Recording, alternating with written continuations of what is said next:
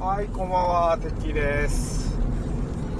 またまた久々の車からのね収録になってます。しばらくね何のネタを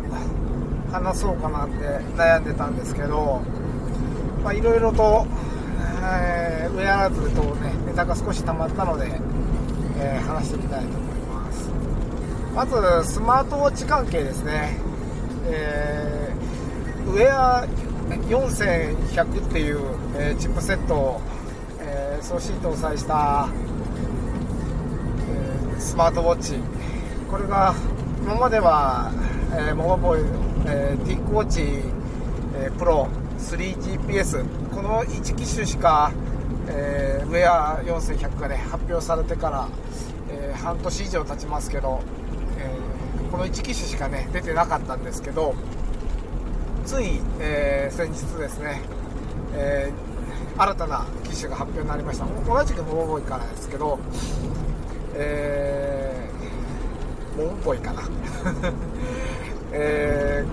こちらが TicWatch の E シリーズでね新しい機種が出ました。でこちらの機種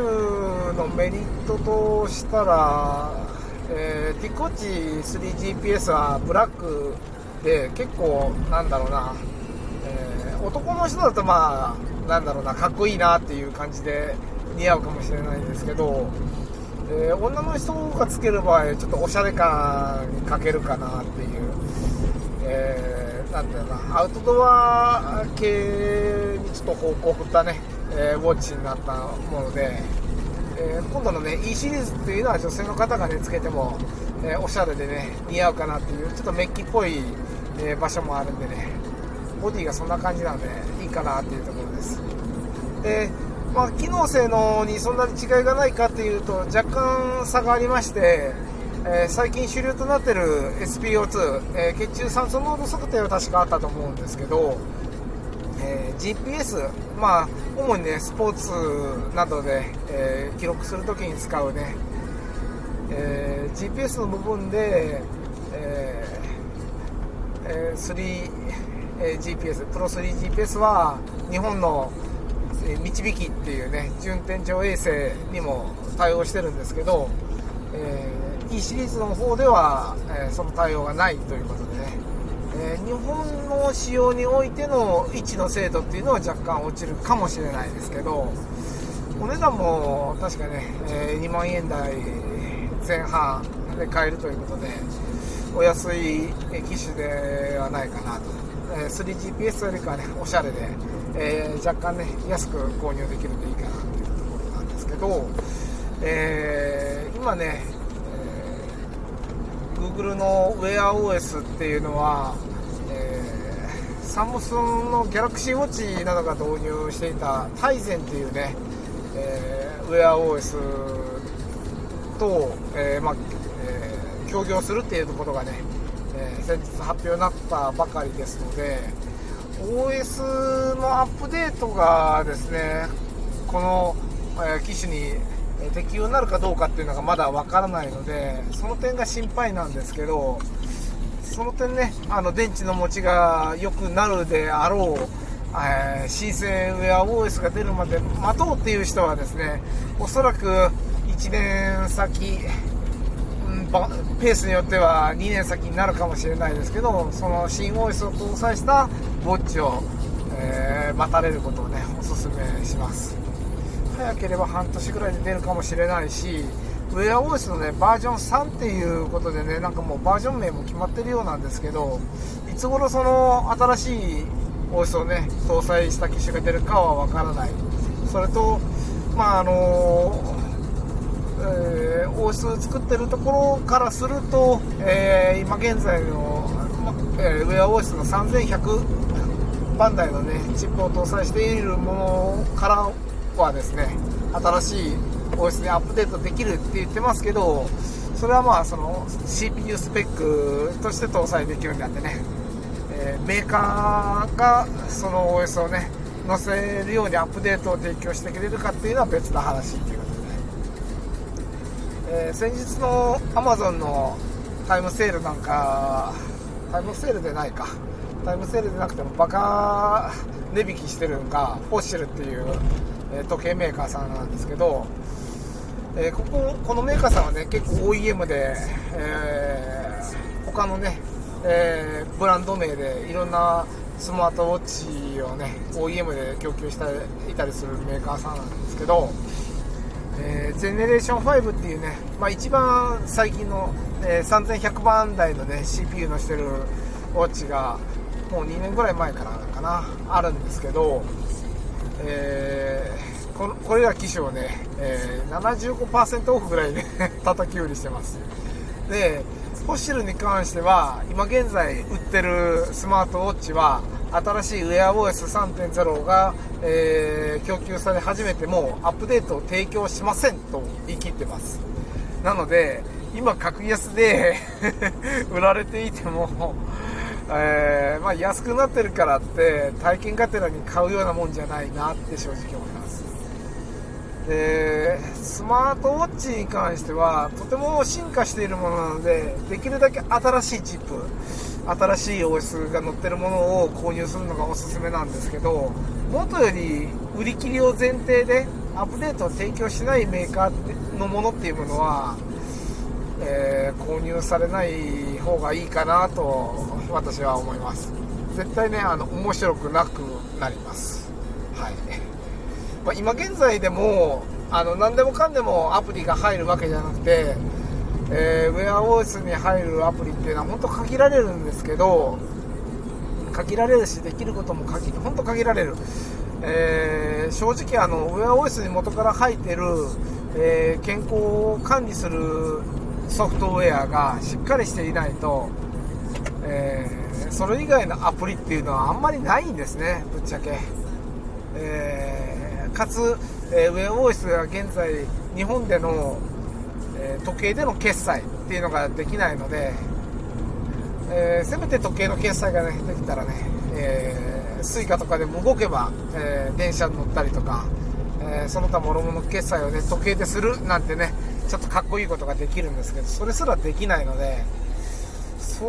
思うとねアプリが少ない Wear OS をかつね OS がアップデートにならない機種を無理して今買わなくてもいいかなって、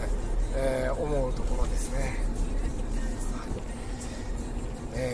皆さん買うとすれば待たれますか？それとも今とりあえずね、最新スペックというか、フルに便利で使える、私も買ってるね TicWatch の Pro 3 GPS を買われますか？この前ねそういえば、ある車関係の動画だったと思うんですけど、車の中で確かね、車用 Wi-Fi 使われてる方の動画だったと思うんですけど、違うな、車用の、Android Auto とか CarPlay、これをねスマホとつなぐのではなくてとあるキットとつなぐことによってそのカープレイまたは Android Auto が動くカーオーディオで動画を再生が可能にするっていうね、アイテムを紹介されてた方がいるんですけど、その方がねちょうど腕時計 TicWatch、Pro 3 GPS をねはめておられましたね。私も使ってるんであれとか思ってね一瞬見て、で純正のウォッチバンド、時計のバンドをね純正使われてたんで間違いないなっていうことですぐ気づいたんですけど、私ね純正バンドは使ってなくてすぐ社外のシリコンバンドに変えてます。ただねこのシリコンバンド若干ね汗がね吸収じゃないけどね汗を弾きにくくて汗がねなんか溜まってばい菌繁殖しやすいような感じがするバンドなんで、結構ね消毒とか、洗浄とかね最近はよくするようにしてるんですけど、この前ね暑くなり始めた時に、結構バンドが匂っちゃってやばいなって思ったことがありました。これが革のバンドだとねいよいよもうどうしようもなくなっちゃうんでね、革バンドって夏は使いにくいですね。一番はチェーンメタルバンドがね、メタルバンドが本当いいなって思いますね。洗ってもすぐにバーっとね、振るだけで水気飛んでいきますしね。はい、ちょっと話それましたけど、はい、時計のバンドもね、変えれない機種よりか変えれる機種が絶対いいので、スマートウォッチ買う方はね、ぜひそこからもね考慮して選んでみてください。確かあと、今月もう昨日ぐらいだったからだったかな、シャオミの Mi 11 Lite がね発売になりました。これ日本語モデルがね、発売に確かになったはずなんですけど、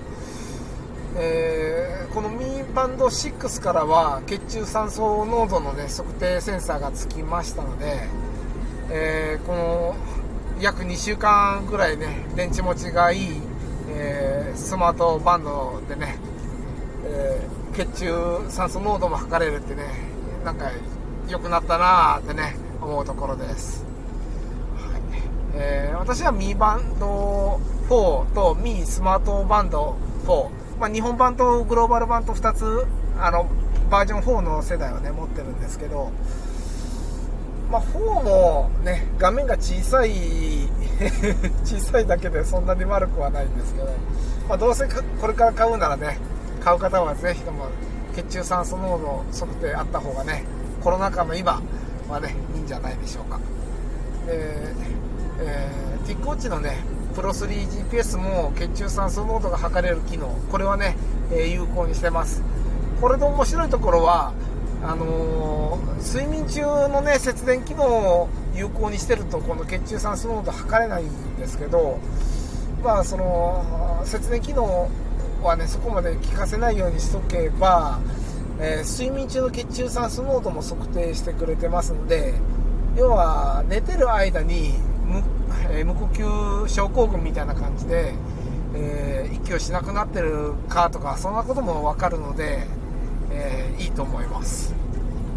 はい。では話題をちょっと変えまして、スマートフォンの方に移りたいと思うんですけど、今一番ホットなスマートフォンっていうと SIM フリー機で、つい先日発表になった Xiaomi の、Mi 11 Lite、5G だと思います。ライトなんで、とてもどんならな入門モデルではないですけど、ちょっと廉価モデル的な位置づけなんですけど、とても日本向けな機能があってですね、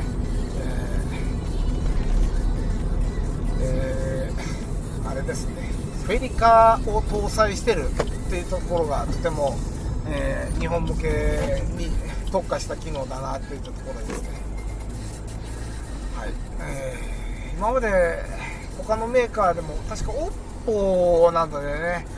日本モデルではフェリカを搭載しているのはあったと思うんですけど、 SIM フリー機で、NFC はあるけどフェリカはないっていう機種はねゴロゴロあったと思うんですよ。フェリカ搭載の機種っていうのは少ないので、かつ 5G の機種で、この Mi 11 Lite 5G の面白いところは Wi-Fi の接続が、Wi-Fi 6 対応なんですね。なので、とても高速なね無線 LAN 通信が家でもできます。で、SIM フリーでとても、ライトに使うことが前提な機種なので、基本的には MVNO とか格安 SIM で使う、おすすめたら多分ね、楽天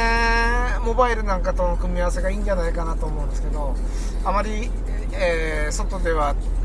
使わなくて無料通話してて、使うことがあればね重量制料金ですけど、そういった感じでねあまりガシガシは使わないけど、使おうと思う時には使えるみたいなね、そんな、機種選びをしたい時にはね、ちょうどもってこいな機種になるんじゃないかなと。はい。画面も、有機EL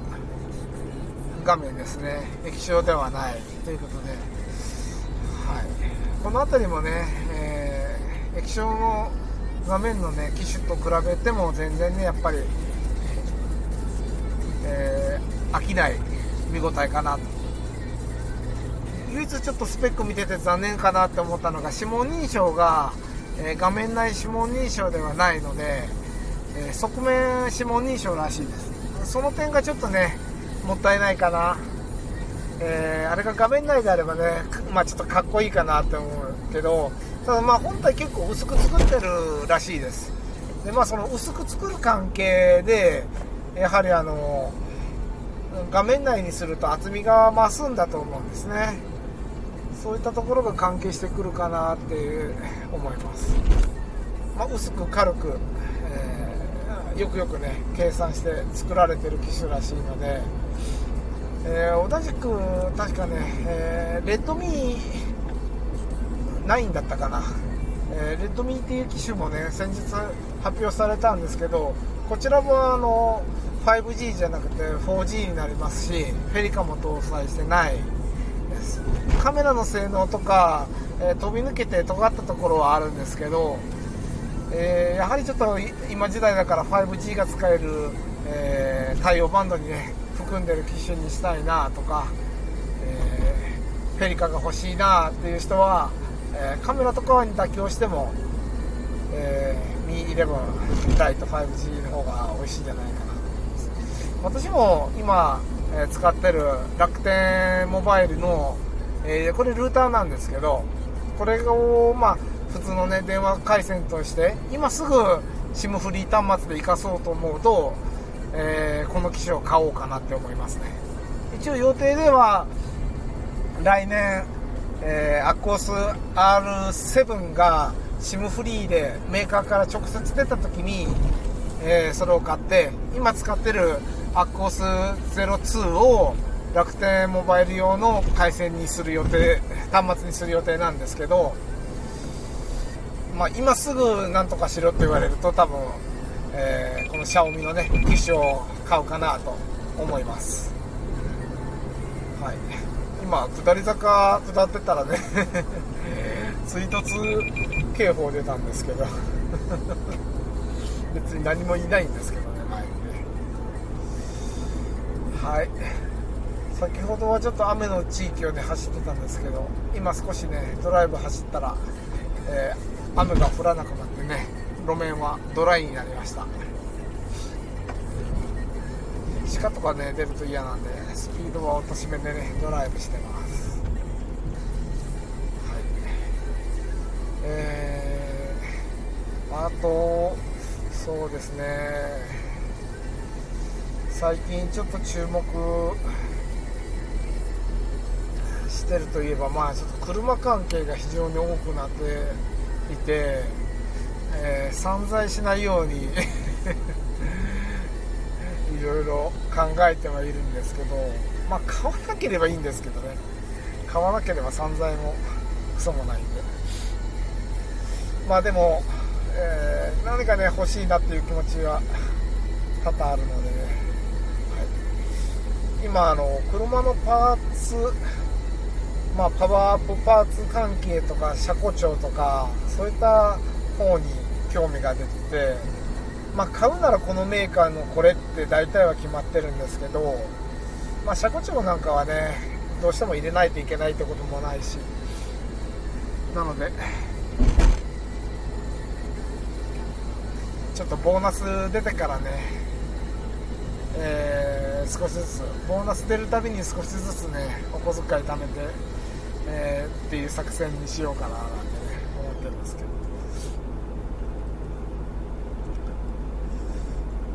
ど、ちょっと話題それと車の話ってもいいですか。はい、ガジェットの話でなくなっちゃって申し訳ない、まあ、タイトルそれに何でつけようと思います。プラスちょい車とかねはい、まあ、私の車は、まあ、ターボなんで、メーターとかも、ね、追加してそれなりにね今現在は満足してるんですけど、もうちょっとスポーツ方向車庫調とか、ね、パワーアップ、まあ、ブーストアップパーツを、ね、狙って今やってまして、ただ先日ね地元の山をドライブして最後に地元の山を登ったんですよ。その時に、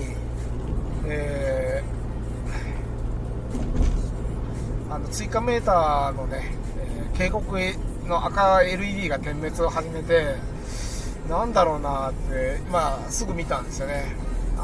油圧だったら、まあ、かなりやばいんで、すぐエンジン止めないといけないんですけど、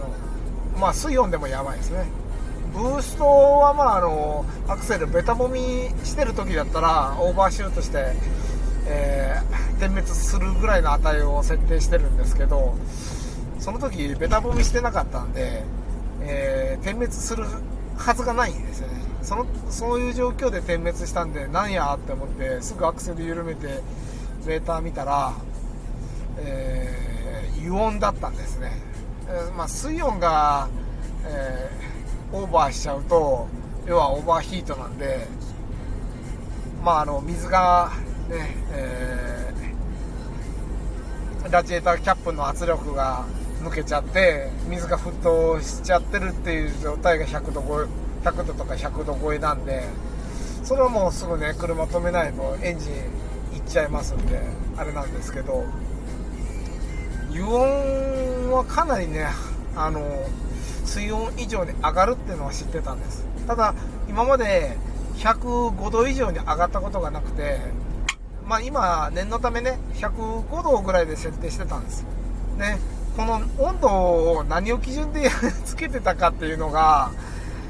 以前見てた湾岸ミッドナイトっていうアニメの中で、あれ何だったかな、33の GTR に乗ってる人が悪魔の Z とバトルした時の、確か映像で、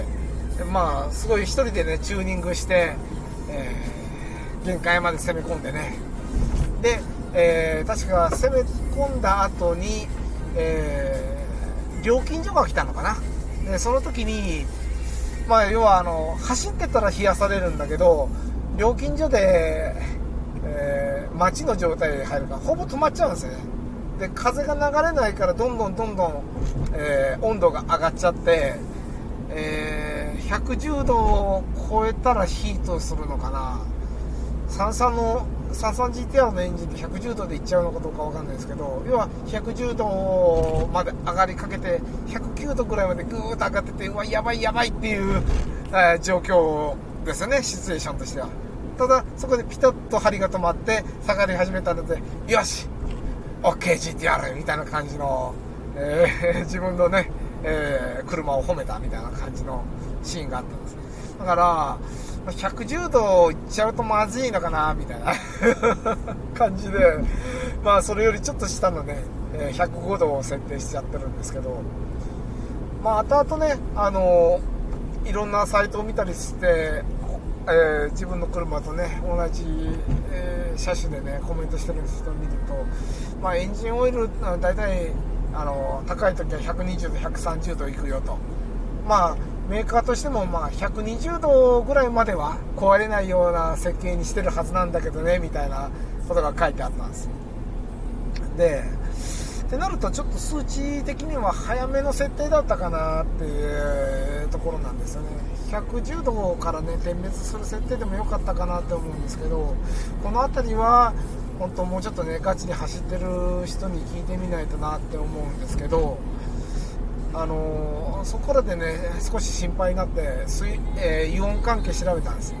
もちろん、オイルクーラーっていうねキットはあって、モンスターからちょうどね、ずっと C33 用のキットフルセットがあって、オイルエレメントのところで、ね、かませるアタッチメントも全部セットでフルセットがあるんですよ。取り付けもステートも全部セットのものがあるんですけど、これを入れればまあ済む話かなと思うんですけど、ただもう一点気になったのが、スイフトって要はエンジン下側にもアンダーカバーついてて、これは空力用ではなくて、エンジンのオーバークール防止用じゃないかっていう話なんですよね。で私もまあ普段から思ってたんですけど、前の乗ってたフィットなんかはエンジンの油温がだいたい80度から84度を推移するような形なんですね。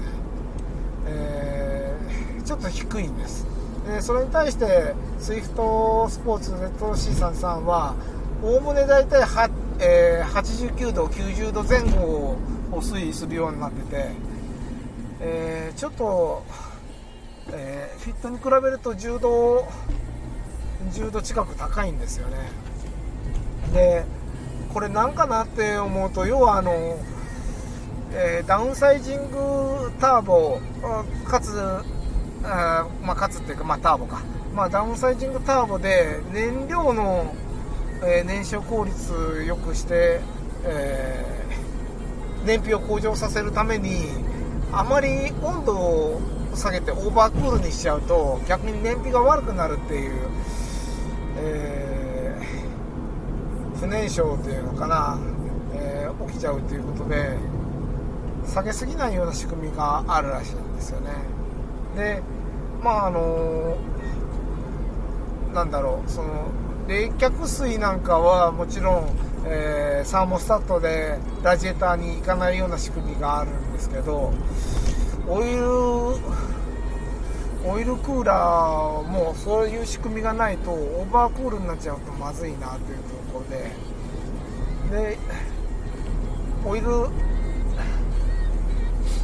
ルクーラーつけてる方の情報を見てみると、つける前の、冬場の測定で80何度が、オイルクーラーつけたら、60何度になりましたわってちょっとそれ冷えすぎじゃないですかみたいなね、いうのを見たことがあります。もちろんモンスターで売ってるキットの場合は、サーモスタットのように85度で改弁する、弁がついてるので、冬場のオーバークールっていうのはないと思うんですけど、少なからず85度からの改弁っていうことは85度以上になっちゃうと弁が開いちゃうんですよね。多分おそらくベストが90度で燃焼が一番効率いいようなエンジンとして組んであるんであれば、ちょっと5度低いかなっていったところが気になっています。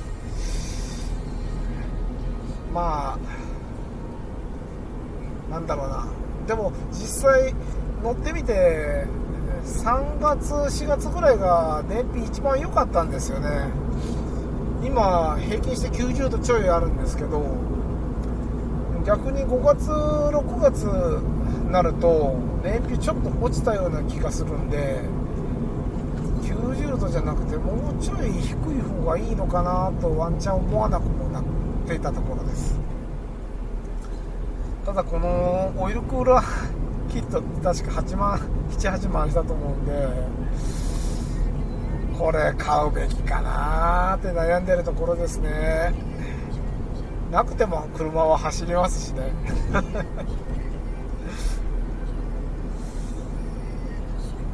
ただ本当ガチでサーキット行くなら欲しいのと、エンジン温度どこまで行ってもいいのかっていうのはもうちょっとそうですね、いろんな人に聞いておかないとかなってところです。で多分おそらくですけど、エンジン異音が相当高音になったらそれ以上やっちゃうとまずいよということで、制御が入って燃料をあまり吹かなくなるんじゃないかなと思うんですけどね。あまり走らなくなってそれで温度を下げれるんだったらいいんですけど、それでもずっと回っちゃう場合はエンジン壊しちゃうんで、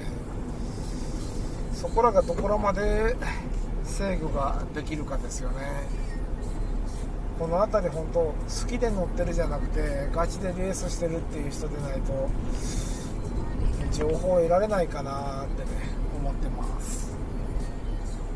はい、直近そんなところですね。はい、私も今のこの車はそこまで詳しくないんで、まだまだ勉強ですね。でもオイルクーラーつけずに、メーターでね油温が上がったらもうクーリング走行、アクセル抜いて走らなくしますよっていうのもね、気分を落ち着かせるっていう意味ではいいですけどね。あまり自分の中でね気持ちがヒートしすぎてもいい走りってねできませんからね。ただ何回か走っててね、タイヤも温まってて今いい走りできるぜっていう時にね油温上がって踏めなくなるっていうのも悲しいですけどねどっちがいいんでしょうか、わからないです。まあそこらもね、今の車とこれからもね付き合っていきながら勉強していこうかなってところですね。はい、あとはそう最近プロジェクターにまた興味が出てきてるんですけど、一時まあこれでいいやと思ってまた2万円から3万円前後の、格安プロジェクターで7000ルーメンとか言ってるやつに手を出そうかなって考えてました。ただそれって結構映し出す映像がね歪むんですよね。センターにピントを合わせると周りが合わないとかそういった現象があるので、やっぱりね安物ってどうしてもそういうのが起きるらしいです、なのでまあ買わずにいようかなと、5、6万するようなのでね手を出すかどうかはまだ検討中ですけど、まあそんなところですねお、今スイスポさんに抜かれましたねプロかな32型結構頑張ってますね。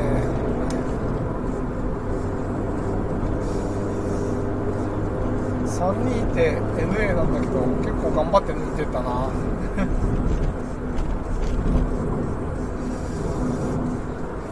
あーでもなんだろうな、純正な足悪くないけど車庫長欲しいですねっていうか前のスイスコに後ろつかれた時32かなって思っていましたけど本当に32でしたね。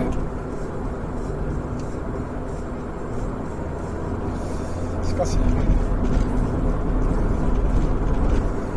のスポーツ30分かけるな。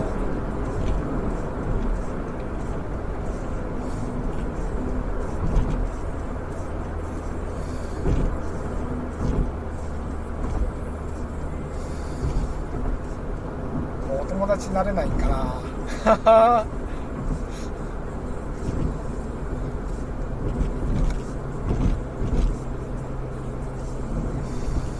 そこだとルートしないルートか。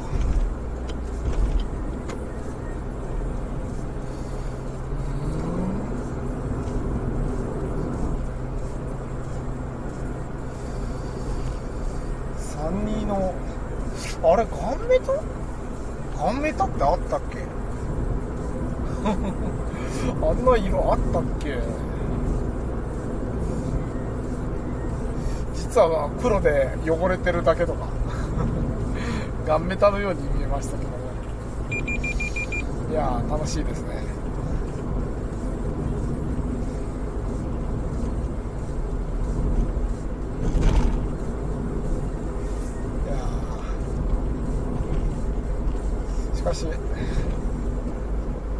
あんまり今コロナ禍だからオフ会っていう流れでもないんで残念ですね。今週末はちょっと遠出をしようかどうしようか考え中なんですけど、しれっと、とある場所のねスイスポオフに顔を出そうかなと